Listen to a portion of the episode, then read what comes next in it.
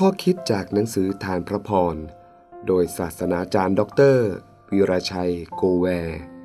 เรื่อง คิดก่อนตัดสินใจ พระเยซูตรัสว่า ผู้ที่จับขันไถแล้ว ยังเหลียวมองข้างหลัง ก็ไม่เหมาะกับการรับใช้ในอาณาจักรของพระเจ้า ลูกา บทที่ 9 ข้อ 62 ชีวิตเราอยู่คู่กับการคิดตัดสินใจเลือกตลอดเวลา มนุษย์ไม่ได้ขับเคลื่อนชีวิต โดยการใช้สัญชาตญาณหรือโดยธรรมชาติเท่านั้น แต่เราขับเคลื่อนชีวิตด้วยความคิด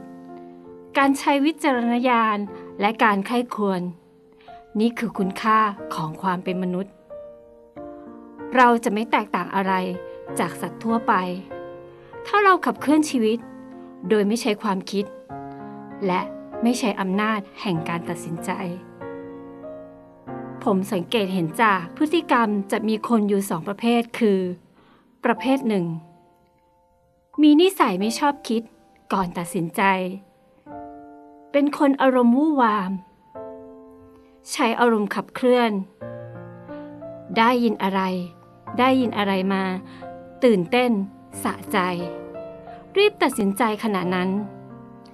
แต่หลังจากอารมณ์กลับสู่ปกติ ก็จะเริ่มรู้สึกเสียใจลำบากใจ ทุกข์ใจ ที่พูดไปแล้ว สัญญาไปแล้ว จะกลับคำก็คงลำบาก คนอีกประเภทหนึ่งที่ผมเห็นคือ ผู้ไม่คิดที่จะตัดสินใจ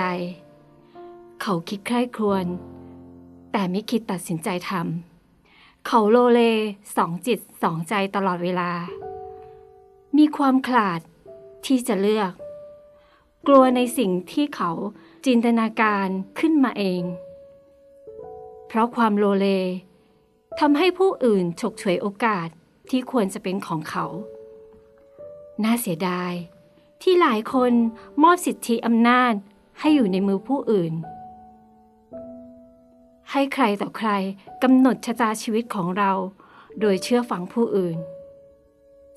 เราฟังและเรียนรู้จากคนอื่นได้ แต่เราจะให้ผู้อื่นตัดสินใจแทนเราไม่ได้ ทุกคนต้องรับผิดชอบต่ออำนาจการตัดสินใจของตน ผู้ที่จะติดตามพระคริสต์หรือจะรับใช้พระเจ้า จะต้องไม่ใช่เชื่อตามๆกัน หรือตามเพียงอารมณ์ร่วมของมวลชน แต่ให้ใช้ความคิดของตนเอง เชื่อด้วยการตัดสินใจจากใจตนเอง ขณะเดียวกัน อย่ามัวแต่คิด และไม่ยอมตัดสินใจ